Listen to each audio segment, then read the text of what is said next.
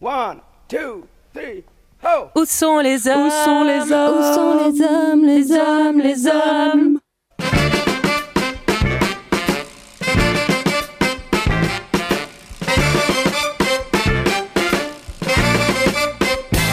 Salut les copines euh, et les copains aussi, mais je dis les copines parce qu'on est entre filles aujourd'hui pour l'épisode numéro 75-75 de Pause Vélo et je suis en compagnie de Kika. Salut. Salut Lilou, ça va? Ouais, ça va super et toi? Ouais, bien, merci. Je suis contente d'être là avec vous. Ça fait super plaisir de te retrouver. Ça fait très longtemps qu'on n'avait pas enregistré avec toi. Et ouais, vous me manquiez aussi. Et Rachel, qui est fidèle au poste, euh, comment vas-tu? Super bien, merci. euh, Tout va bien. Et oui, je suis fidèle au poste euh, et je vais vous parler des objets livrés à vélo aujourd'hui. On aura plusieurs chroniques sur le transport d'objets à vélo et également comment transporter son vélo quand on n'est pas dessus. Et si on profitait aujourd'hui d'être que des femmes pour parler justement des femmes dans le vélo? Ce qui me permet de démarrer la première d'une série de quatre épisodes sur les femmes qui ont influencé l'univers du cyclisme ou sur lesquelles le vélo a eu une grande influence. Je vais vous parler aujourd'hui de Tessie Reynolds, qui est une cycliste aguerrie du Royaume-Uni de la fin du 19e siècle. Elle serait née environ en 1877 et décédée en 1950. Originaire de la ville de Brighton, au Royaume-Uni, Tessie Reynolds aurait apparemment été initiée à la bicyclette par son père, qui était propriétaire d'une boutique de vélo. En 1893, à l'âge de 16 ans, la courageuse Tessie Reynolds parcourt le trajet aller-retour entre les villes de Londres et de Brighton en Angleterre. Elle effectue ce parcours de 176 km en 8h30. Elle fera Sacré bout de femme. Ouais, c'est clair. Elle a fait scandale à cause de ça parce qu'elle portait le rational dress, qui était un habillement fait de trousers, des pantalons bouffants pour les femmes qui s'arrêtaient un peu sous le genou. En plus de son habillement hors de l'ordinaire, la jeune Tessie Reynolds bravait les tabous en enfourchant une bicyclette d'homme accompagnée de quelques compagnons masculins. Ouh là là. Une sacrée, je sais pas comment on dit précurseur euh, au féminin. Une précaire. Précurtrice. Oui, exact. je crois que c'est comme ça. une sacrée précursrice. Enfin, euh, Tessie était euh, vachement en avance sur son temps. La presse s'est saisie de l'affaire, faisant de Tessie Reynolds une martyre de la cause des femmes à vélo. Eh ben, merci pour ce premier portrait. On a hâte d'écouter les trois suivants. Oui, ce sera à retrouver pendant les prochains épisodes de Pause Vélo. En parlant un peu d'histoire, justement, euh, moi j'ai une question à vous poser, les filles. Et j'invite aussi nos auditeurs à y réfléchir. Savez-vous de quand date officiellement le premier vélo? On dit que c'était euh, le Grand Bi, c'est ça? Oui, 1800. Alors, le Grand Bi n'était pas le premier vélo, mais il était dans les premiers. Et la date exacte, c'est 1818. Ça fait quasiment, enfin, un, un tout petit peu plus de 200 ans. C'est vrai. On a raté cet anniversaire, vous vous rendez compte? On le fêtera dans, dans 98 ans? Oui. On est d'accord? On peut le fêter l'année prochaine, on peut fêter ses 103 ans. Longue vie à pause vélo. pas mal. Exactement. Donc, bien qu'il ait pu exister des esquisses de vélo avant 1800, c'était le premier vélo à avoir été breveté en tant que premier transport orientable à deux roues et à propulsion humaine. Il a été inventé par un Allemand, le baron Karl von Dreis, qui l'avait appelé la Laufmaschine. La machine à rire, c'est ça? Alors, pas tout à fait, mais c'est une drôle de coïncidence. Mais non, Lauf en allemand signifie courir et non rire comme en anglais. Je précise pour nos auditeurs français dont la culture linguistique est connue par-delà les océans et le lac Léman. Ouh, on va se faire des amis. Donc, littéralement, la machine à courir. Car cette première version de la petite reine ne possédait pas de pédale et devait être propulsée par l'avant par les pieds. Vous voyez les vélos draisiennes sans pédale qu'on offre aux enfants quand ils sont tout petits et avec lesquels ils se mettent à courir comme des dingues dans tous les sens Ouais, Oui. tout à fait. Eh ben, c'était à peu près ça, mais pour les grands et avec une géométrie un petit peu différente. Du coup, ben, il y avait des accidents. Par la suite, le vélo a subi de nombreuses transformations. L'ajout des pédales en 1861 par Pierre Michaud, mais sans la chaîne. Donc, c'était un axe coudé fixé dans le moyeu de la roue avant pour la faire tourner. Euh, la taille des roues a aussi considéra- considérablement changé. Et donc, on y vient. Il y a eu justement un nouveau genre de cycle en 1871, le Grand Bi. Celui dont vous parliez tout à l'heure, donc j'imagine que vous voyez à quoi ça ressemble. Mhm. Ce sont ces bicyclettes avec une roue immense à l'avant et une toute petite à l'arrière qu'on voit des fois dans ces, dans ces vieilles images rétro. Et certains ont même réussi l'exploit de créer une version avec une roue avant de 3 mètres de haut. Imaginez un peu l'équilibre euh, qu'il faut avoir. Oui, tu Et- devais avoir une belle vue depuis là-bas en haut. hein. ouais, ouais. Et là aussi, il y avait beaucoup d'accidents. hein. Tu m'étonnes. Donc, euh, ils ont revu les proportions des roues. Leur nombre aussi a changé, passant de 2 à 3, puis 4. Mais plus important encore, le matériau qui les compose. Parce qu'en 1840, il n'y avait pas de pneus sur les cycles, mais des roues en fer. Waouh, ça euh, doit être sympa. euh, les chemins caillouteux. Ouh là là, ouais. Pas beaucoup d'amortis. non, non. Avec euh, la structure en acier de la petite reine, eh ben, elle était bien lourde et elle pesait autour des 45 kilos. Ah Donc, ouais, euh, deux fois le poids de mon vélo on- électrique. On gravit pas Lausanne avec. Hein. Ouais, tu montes pas les escaliers avec tout non. ouais, non plus. On peut pas le transporter. Donc heureusement pour nous, les choses ont changé et de nombreuses améliorations ont été faites. Aujourd'hui, on a des vélos plus rapides, plus légers. On a par exemple des vélos de descente, euh, des VTT, des vélos de course, même des vélos de course avec le passage des vitesses via Bluetooth. hein. Je, je vous jure, je, je sais pas à quoi ça sert, mais Faut mais pas bon. que ça bug, hein, parce que. en pleine montée, un là. peu trop de vent ou je ne sais quoi et hop. On a aussi des vélos électriques, des vélos pliables, des vélos pliables électriques et aujourd'hui au summum de la technologie, nous avons le vélo électrique gonflable. Quoi Comment c'est possible Vous avez bien entendu un vélo gonflable. Donc euh, dans le genre léger, il bat tous les records Ah bah oui. euh, parce qu'il fait 5 kilos euh, batterie et tout le tontin compris. Il se gonfle en quelques minutes avec une pompe manuelle ou en une minute à, à ce qui paraît avec une, une pompe électrique et il se range dans un, dans un petit sac. Son nom s'appelle Poimo. C'est un vélo qui a été imaginé à l'université de Tokyo et Ah, comme les vélos d'antan, celui-ci n'a pas de pédale. Ah, voilà, c'est ça. Donc, euh, c'est un genre de Drésienne. Oui, voilà, exactement. Sauf que bah là, il n'y aura pas besoin de courir. Mais vous n'avez pas non plus la possibilité de pédaler. Parce que c'est l'assistance électrique qui fait tout le travail. Qui a un petit boîtier fixé à, à l'arrière du vélo, qui enclenche une, une roue euh, mécanique qui va appuyer sur euh, la roue en plastique du vélo et donner le mouvement. Le concept, il est assez particulier car le vélo, il est entièrement fait en technologie drop stitch. Euh, C'est un tissu tridimensionnel composé principalement de fibres de polyester ou plus simplement ben, le même matériau que les paddles gonflables. Ce sera plus Ah, facile. voilà. L'idée est d'avoir un véhicule adapté à chacun. La première étape, elle consiste à évaluer la position de l'acheteur sur le vélo. Pour ce faire, sa position est simulée sur un tabouret et les mains en avant posées sur une barre transversale. Le corps est scanné, puis à l'aide d'un programme, le vélo peut être créé parfaitement adapté à la position et aux dimensions de chacun. Le choix des couleurs et des formes peut ensuite être customisé. La dernière étape est l'assemblage des constituants du vélo. Chaque partie est gonflée à l'aide d'une simple pompe, puis assemblée simplement. Personnellement, je suis un peu mitigée et les changements, moi, ben, j'aime pas trop ça. Sauf si ce sont de nouvelles pistes cyclables qu'on ajoute. Mais je me dis qu'en fonction des contextes, ça peut être une bonne alternative à la voiture. Par exemple, pour les amoureux du coup de pédale, cette invention est loin d'être jouissive. Mais pour tous ceux qui sont adeptes du moindre effort, je pense qu'ils pourraient accrocher et pourquoi pas abandonner leur véhicule à moteur. Je reste sur le qui-vive pour vous sortir bientôt, peut-être, une chronique sur le vélo volant. Mmh. Bon, bah, on a hâte en tout cas. Moi, je pense qu'il faut bien le gonfler ton vélo, hein, parce que sinon tu vas pas, tu vas pas beaucoup avancer.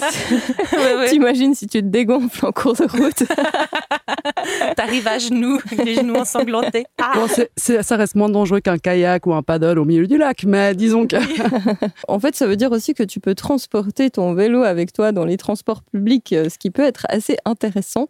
Voilà, c'est aussi l'avantage, mais en attendant que cette, euh, cette invention soit, soit sur le marché européen, je pense que tu as peut-être d'autres solutions à nous proposer, Lilou? J'ai fait un petit tour euh, de ce qui se passe dans les villes suisses et certaines euh, lignes françaises, et même jusqu'en Belgique, pour savoir comment ça se passait quand on devait mettre son vélo dans un transport. Parce que le vélo, c'est bien beau, mais il y a des fois, eh ben, on est crevé ou bien on a crevé. Et dans ce cas, comment faire? Et peut-être euh, à quel prix également? Eh ben, sachez que ça dépend de la ville dans laquelle vous vous trouvez. Dans la plupart des villes suisses, les vélos ne sont pas autorisés dans les bus aux heures d'affluence. Et dans certaines villes, pas du tout dans les bus, euh, comme dans certaines villes. À Zurich, votre vélo ne sera bienvenu dans les transports publics que s'il n'est pas trop crotté. Un abonnement C'est le côté suisse-allemand. Oui, exactement. On demande que le vélo soit propre. Euh, L'abonnement annuel pour votre vélo dans cette ville vous coûtera 195, 195 francs suisses. À Paris, la ligne 1 ne peut être empruntée que le dimanche et les jours fériés jusqu'à 16h30. Donc la ligne 1, c'est celle qui relie, euh, qui traverse un peu tout Paris d'est en ouest. Mais par contre, la prestation est gratuite. Il paraît juste que c'est un peu difficile d'accès parce qu'il y a les portiques du métro, les escalators, enfin tout ce qui n'est pas très adapté. Attention, lancer de vélo c'est pour ça que je rigolais. Je m'imaginais avec mon vélo dans les métros de Paris, quoi. J'ai pas envie d'imaginer cette galère. Euh, petit tour chez nos amis belges à Bruxelles, où le vélo est admis dans les métros, sauf entre 7h et 9h et entre 16h et 18h30. Ouais, donc en gros, si tu le prends pour aller travailler, c'est... oui, enfin, tu vas travailler, euh, voilà. En Ouais. pédalant sur ton vélo et non avec euh, le bus et ton vélo dedans. L'abonnement annuel de métro, par contre, pour le vélo coûtera pour nos chers amis bruxellois la modique somme de 15 euros par an. Ah ouais, Ah, c'est mieux cher. que chez nous. Hein. Ouais, clairement. hein. Retour en France à Strasbourg où le transport des vélos est admis gratuitement dans le tram, mais pas dans les bus. D'accord. voilà.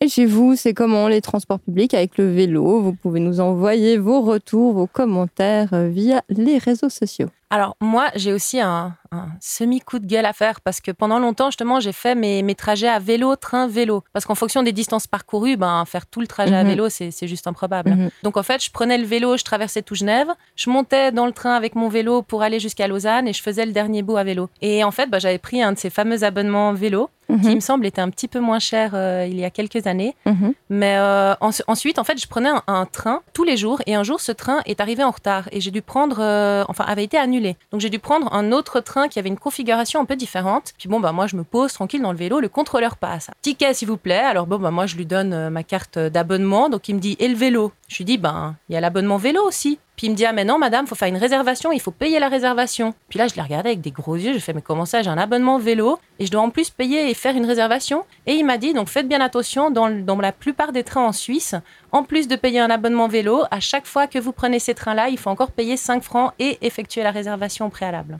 Ah ah, donc c'est bon à savoir. C'est vrai que je me Donc, suis euh, euh, préoccupée plutôt de la situation dans les villes, mais je sais que les trains, c'est toute une autre problématique. Et effectivement, il y a cette question de réserver euh, pour les CFF, en tout cas en oui, Suisse. mais c'est pas dans, dans tous les trains, donc il faut aussi, il faut bien Ouais. regarder avant, se renseigner. Si vous avez décidé de faire euh, le, le trajet avec un train, ne pas prendre celui d'avant ou d'après, parce que ça peut changer. Et bon, il a été gentil, il m'a pas mis d'amende, il m'a juste fait payer les 5 francs, mais j'étais quand même un peu verte. Bah, ça Donc, fait des euh, charges en plus euh, qu'on ne t'avait pas forcément prévu en plus. Oui, puis c'est c'est le principe déjà qu'on fait nos, nos trajets de manière la plus écologique possible, qu'on fait au mieux. Je trouve que de devoir payer, payer, payer encore, Je enfin. suis d'accord avec toi, mais je pense que c'est les trains qui font des euh, grandes distances comme les Intercity ou Oui, tout Voilà, à c'est fait. ce genre de train où les réservations, je sais parce que j'ai fait des voyages en train l'année passée et justement il y avait des trains comme ça où tu es obligé de réserver même ta place, alors pas en Suisse, hein, mais à l'étranger, euh, comme les TGV en France ou voilà, des fois tu n'as pas le choix parce qu'il n'y a, pas de- il y a plus de place sinon si tu les prends pas à Oui, l'avance. Mais tu payes aussi un, un Tu payes aussi un supplément, ouais. De 5 francs. Alors, je sais pas si c'est nos trains qui imposent ce supplément, si c'est comme ça partout en Europe. D'ailleurs, dites-nous hein, si vous Mm. avez un peu d'expérience là-dessus. Est-ce que partout euh, il y a un supplément ou pas, en fait? C'est la bonne question. Oui, effectivement. Vos retours euh, par euh, les réseaux sociaux ou par euh, tout autre pigeon voyageur aux signaux de fumée que vous daignerez nous envoyer. Au-delà de tra- transporter euh, son vélo, on doit aussi transporter un certain nombre de choses à vélo. Il y a évidemment tout un tas de choses intéressantes qui sont livrées à vélo. Et c'est Rachel qui va nous en parler. Exactement, parce que j'ai pu constater que ça fait quelques épisodes que nous parlons d'objets livrés à vélo, notamment dans le 73, respectivement 73. On avait reçu Bastien, qui est brasseur à la brasserie de l'Agneau à Trois Pattes à Genève et qui livre ses bières à vélo. Quant à toi, Lilou, il me semble que dans l'épisode 69, tu Mhm. avais parlé de livraison de sperme à bicyclette. Oui, je suis toujours dans le thème. Voilà, je vois, je savais pas trop si le numéro de l'épisode était en lien avec le sujet, mais visiblement oui. Quoi qu'il en soit, euh, j'ai remarqué que de manière générale, les membres de l'équipe euh, Pause Vélo proposaient des sujets dans ce sens-là depuis quelques temps, et je me suis demandé si c'était nous qui nous nous concentrons spécialement sur l'utilisation du vélo en tant que moyen de livraison, ou si c'est une tendance qui prend de l'ampleur. J'ai donc fouillé un peu et j'ai trouvé plusieurs exemples récents, notamment à Paris avec une décision du président du journal Le 20 minutes, Frédéric Darouti, qui teste depuis octobre 2020 un nouveau système de colportage à vélo pour la distribution de ses journaux dans tout Paris. Il explique qu'en faisant cela, il suit l'idéologie de son journal, à savoir s'adapter aux modes de consommation et aux besoins de ses clients. Je trouve que l'idéologie est noble, surtout quand le consommateur change ses habitudes dans le bon sens. Et c'est le cas des Parisiens depuis le coronavirus, qui ont modifié leurs moyens de déplacement et leur trajectoire, ce qui a rendu les- la distribution par cassette beaucoup moins performante. C'est pour ça qu'ils ont pris cette décision de Mm. colportage. D'ailleurs, si vous vivez à Paris, n'hésitez pas à nous dire comment se passe cette livraison. Est-ce qu'on vous lance les journaux en pleine figure ou est-ce qu'on vous les donne gentiment? Avec le coronavirus On ne sait pas. en tout cas, je vous dis bravo pour ce changement. Je dis aussi bravo à tous ceux qui vont dans ce sens-là. D'ailleurs, c'est le cas euh, d'un autre magasin, La Lessive à Paris, qui fabrique euh, localement ses produits avec un concept écologique, tant au niveau du contenant qui est utilisable et échangeable que euh, des composants du produit. Et bien sûr, avec une livraison qui se fait à vélo, sinon ça n'aurait aucun lien avec ce que je viens de dire. Et il y a une autre ville de France qui bouge bien, c'est Lyon, avec plusieurs exemples cette fois-ci, notamment cette nouvelle boutique qui s'appelle CBD Bicyclette.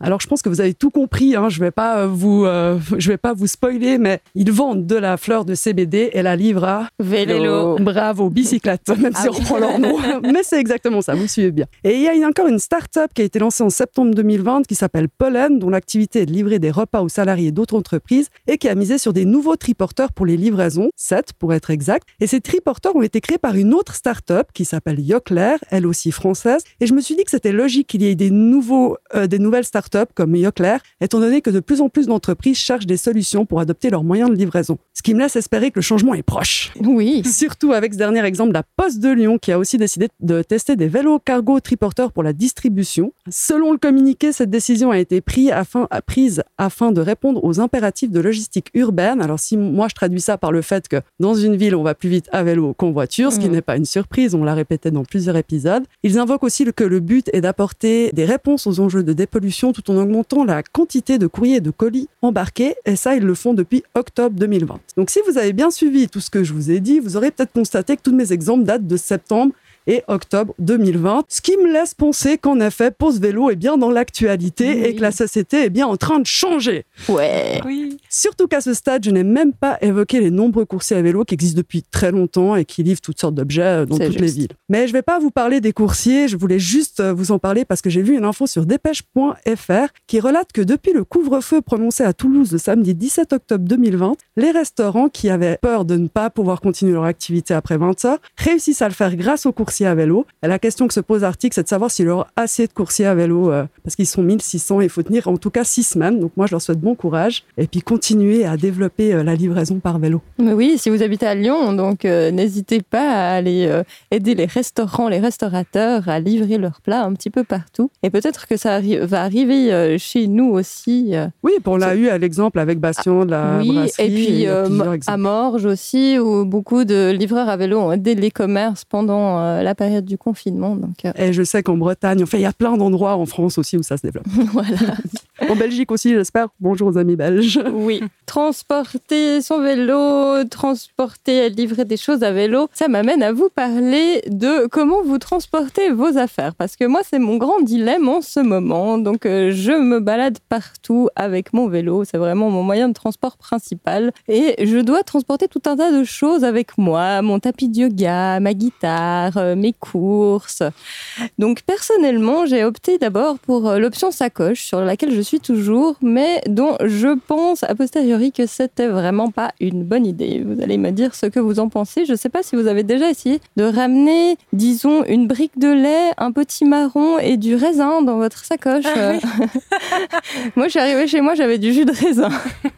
Ah ouais, alors, il- le, le- moi, mon astuce, c'est de bien trier euh, chaque élément pour que le raisin se retrouve tout en dessus. Mais des fois, il y a des ratages, en Ça fait un peu un genre de Tetris euh, où, tu- où Exact. tu dois tenir compte du poids et de la solidité de chaque chose. C'est ça, mais, Mais si t'as- t'as mieux, on veut bien. hein. Exactement, surtout si tu as plusieurs choses fragiles, au bout d'un moment, elles vont forcément s'empiler les unes sur les autres et il y en a qui glissent au milieu, enfin c'est la catastrophe. Euh, la sacoche, euh, j'ai réussi à perdre trois fois mon tapis de yoga aussi. Je n'ai pas trouvé un moyen fiable d'attacher mon tapis sur ma sacoche. Donc heureusement, la première fois, c'est un cycliste qui était derrière moi qui me l'a ramené au feu. Sinon, deux autres personnes qui me l'avaient posé gentiment sur le bord de la route. Mais j'ai vu que c'était pas non plus euh, la bonne solution pour euh, transporter mes affaires. Donc, Moi, je- ce qui m'intéresse, c'est aussi la guitare, hein, parce que oui, ah, j'ai toujours pas osé. Et avec euh, le télétravail aussi qu'on fait de plus en plus maintenant et Mhm. qui est à nouveau euh, conseillé. euh, moi, je sais que j'ai pas mal mon laptop aussi et c'est super lourd. Je peux pas le glisser dans une sacoche et, et puis c'est fragile aussi. Alors, j'ai plusieurs options à vous proposer. C'est c'est des options que j'ai observées. Hein. Je dis pas qu'elles sont bien ou pas bien. J'ai un petit peu essayé de déterminer. Vous me direz ce que vous en pensez. La première, c'est celle du panier à l'avant. Donc, tout le monde dit que ça saute. Alors, j'ai expérimenté. hein. J'ai failli me viander en pleine circulation en Thaïlande parce que j'ai failli rouler sur ma propre bouteille d'eau qui venait de sauter du panier. Donc, c'est véridique. Voilà, donc c'est véridique. Par contre, je me suis dit peut-être si tu as un, panier que tu peux fermer, euh, est-ce Oui. que c'est mieux ou est-ce que le fait que ça saute un petit peu aussi, ça, ça peut te déstabiliser? Parce que par exemple, moi j'ai une sacoche qui s'accroche plus complètement au porte-bagages, donc elle s'accroche sur le haut, mais à chaque fois que je passe sur une grille ou comme ça et que mon vélo fait un petit saut, la sacoche elle se décolle, elle tape ensuite contre ma roue, donc ça me fait un petit, un petit kick sur le côté. C'est sympa, ça rajoute. C'est du challenge. Exactement. Ensuite, euh, j'ai un collègue à la ferme qui avait un truc pas mal, c'est qu'il a attaché une grosse caisse en plastique assez épaisse derrière sur le porte-bagages avec euh, ces, vous savez, ces attaches en plastique hyper solides là euh, qu'on Oui, Oui. ces élastiques. Ouais, euh, les je- je- Colson. Ou... Oui, les Colson, Ouais, je Ah, avec des. Colson. Ok. Donc il a fixé ça bien solidement. Et puis après, il mettait ses sacs dedans et puis il les attachait avec des élastiques. Ça Ouais. l'air, euh, ça l'air pas mal. Maintenant, pour les gens qui transportent toute leur maison, évidemment, il y a la remorque. Mais je me suis demandé ce qu'il en était de la praticabilité en ville, en campagne, avec les pistes cyclables. Est-ce que toi, Kika, t'avais testé la remorque euh, avec Alors, ta fille euh, non, alors j'ai jamais testé la remorque avec ma fille. Je suis passée direct du siège enfant au, au Follow Me. Mhm. Parce que c'est vrai que c'est aussi quelque chose d'assez onéreux. Oui, en Donc plus. euh, déjà, c'est pas à la portée de tout le monde. Mais là, j'ai essayé. euh, ma- mère fait tous ses trajets maintenant euh, à vélo et puis elle, a- elle prend son chien au travail. Mhm. Alors, il est, il est pas immense, mais du coup, elle a, alors pas une remorque, je vais pas dire une cage parce que le pauvre chien, ça va paraître. euh, mais sur le porte-bagages arrière, il y a comme un, un caisson Mhm. où le chien peut aller et c'est assez large. Alors moi, j'ai remarqué, moi, bah, ce qui est pratique avec les vélos, c'est Mhm. justement en ville de pouvoir passer à côté des voitures quand Voilà. ils sont arrêtés. Oui, c'est ça. Et tous ces systèmes un peu larges, c'est l'inconvénient que j'ai- trouvé. Oui. Euh, c'est que ben au final ben quand il y a une queue de voiture euh, qui fait 10 mètres ben Tu il faut passer. patienter et puis ben tu respires euh, toute la merde que, Mm. que les Ouais. voitures dégagent et ça c'est quelque chose personnellement qui m'a qui m'a quand même dérangé après je pense que ça dépend où on vit ça dépend aussi de la manière dont, dont, dont la ville est faite pour pour pour les vélos parce que s'il y a des pistes cyclables clairement définies ce problème il n'existe pas ça c'est dans les villes qui ont encore des lacunes Mhm. Comme Lausanne, pour en citer une. Ouais, ouais, alors. Lausanne, ils n'ont pas vraiment mis encore le, le point là-dessus. hein. Ouais. Bon, Mais, dans euh, tout ça, euh, moi, je vous ai quand même trouvé euh, du coup le top du top.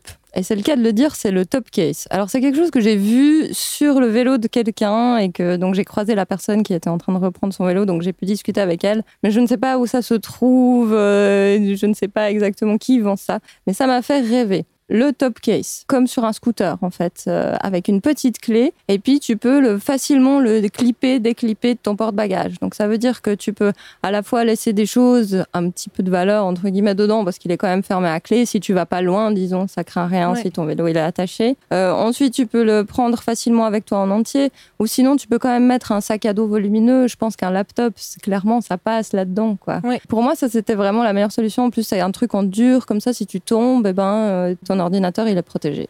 Alors c'est vrai que l'avantage en plus, comme tu dis, c'est que ça se ferme. Parce que moi j'ai Mhm. souvent ce problème-là, c'est que avec, avec mon vélo, du coup, j'ai une sacoche sur le côté. Bah, c'est une sacoche qui se décroche quand même Ouais. assez facilement, mais elle est lourde parce que j'ai, je suis une femme et j'ai une multitude de choses dedans, de livres, de cahiers, de Mais il n'y a pas besoin d'être une femme, on a le droit de transpost- transporter des choses lourdes à une vélo. demi-maison dedans. Et du coup, bah, quand je m'arrête euh, à une épicerie ou quelque chose ou à la boulangerie sur le chemin du retour, bah, ça m'embête de devoir tout prendre. Mhm. Alors, il y a des fois où je me dis, bon, je prends juste le portefeuille, euh, mon masque actuellement, c'est- Ouais. c'est essentiel. Mais voilà, et puis je rentre dedans, mais je suis un peu stress en me disant, ben, s'il y a quelqu'un de malveillant qui passe à côté, ben, il peut me prendre tout le reste, quoi. Mhm. Je pense que pour le coup, c'est- ça doit être assez pratique pour ça, parce que ça permet de laisser les choses dedans, de prendre juste le strict nécessaire pour aller faire une petite course. C'est vrai que pour ça, c'est pas mal. Après, ni ma guitare, ni mon tapis de yoga ne rentrent de toute façon dans ce top case. Donc euh, voilà, je me suis résolue un petit peu à les mettre en bandoulière et puis les transporter avec moi. Alors attention à mettre euh, le manche de la guitare du côté droite de la tête pour pouvoir se retourner facilement et regarder ce qui vient derrière depuis la gauche. Je savais que t'aurais une astuce. oui, parce que tu peux pas la mettre droite parce que sinon tu peux plus du tout lever la tête en fait parce que t'as le manche de la guitare derrière la tête Euh, avec le casque t'es bloqué comme ça donc tu peux pas du tout lever la tête ce qui est un peu handicapant donc faut Ouais. la mettre sur le côté et puis le manche qui dépasse à droite en haut Merci pour le conseil. avec plaisir Alors voilà, ça nous donne des pistes à explorer justement sur la manière dont on peut transporter nos différentes affaires à vélo. exactement Vous aussi, les, les auditeurs, n'hésitez pas à nous faire part de, de vos galères, de, de vos solutions, de, de- de toutes les petites choses qui, qui ont pu vous être utiles. Oui partagez surtout euh, vos galères avec nous qu'on se sente moins seul Bon, les, les solutions aussi peuvent être pratiques. C'est vrai.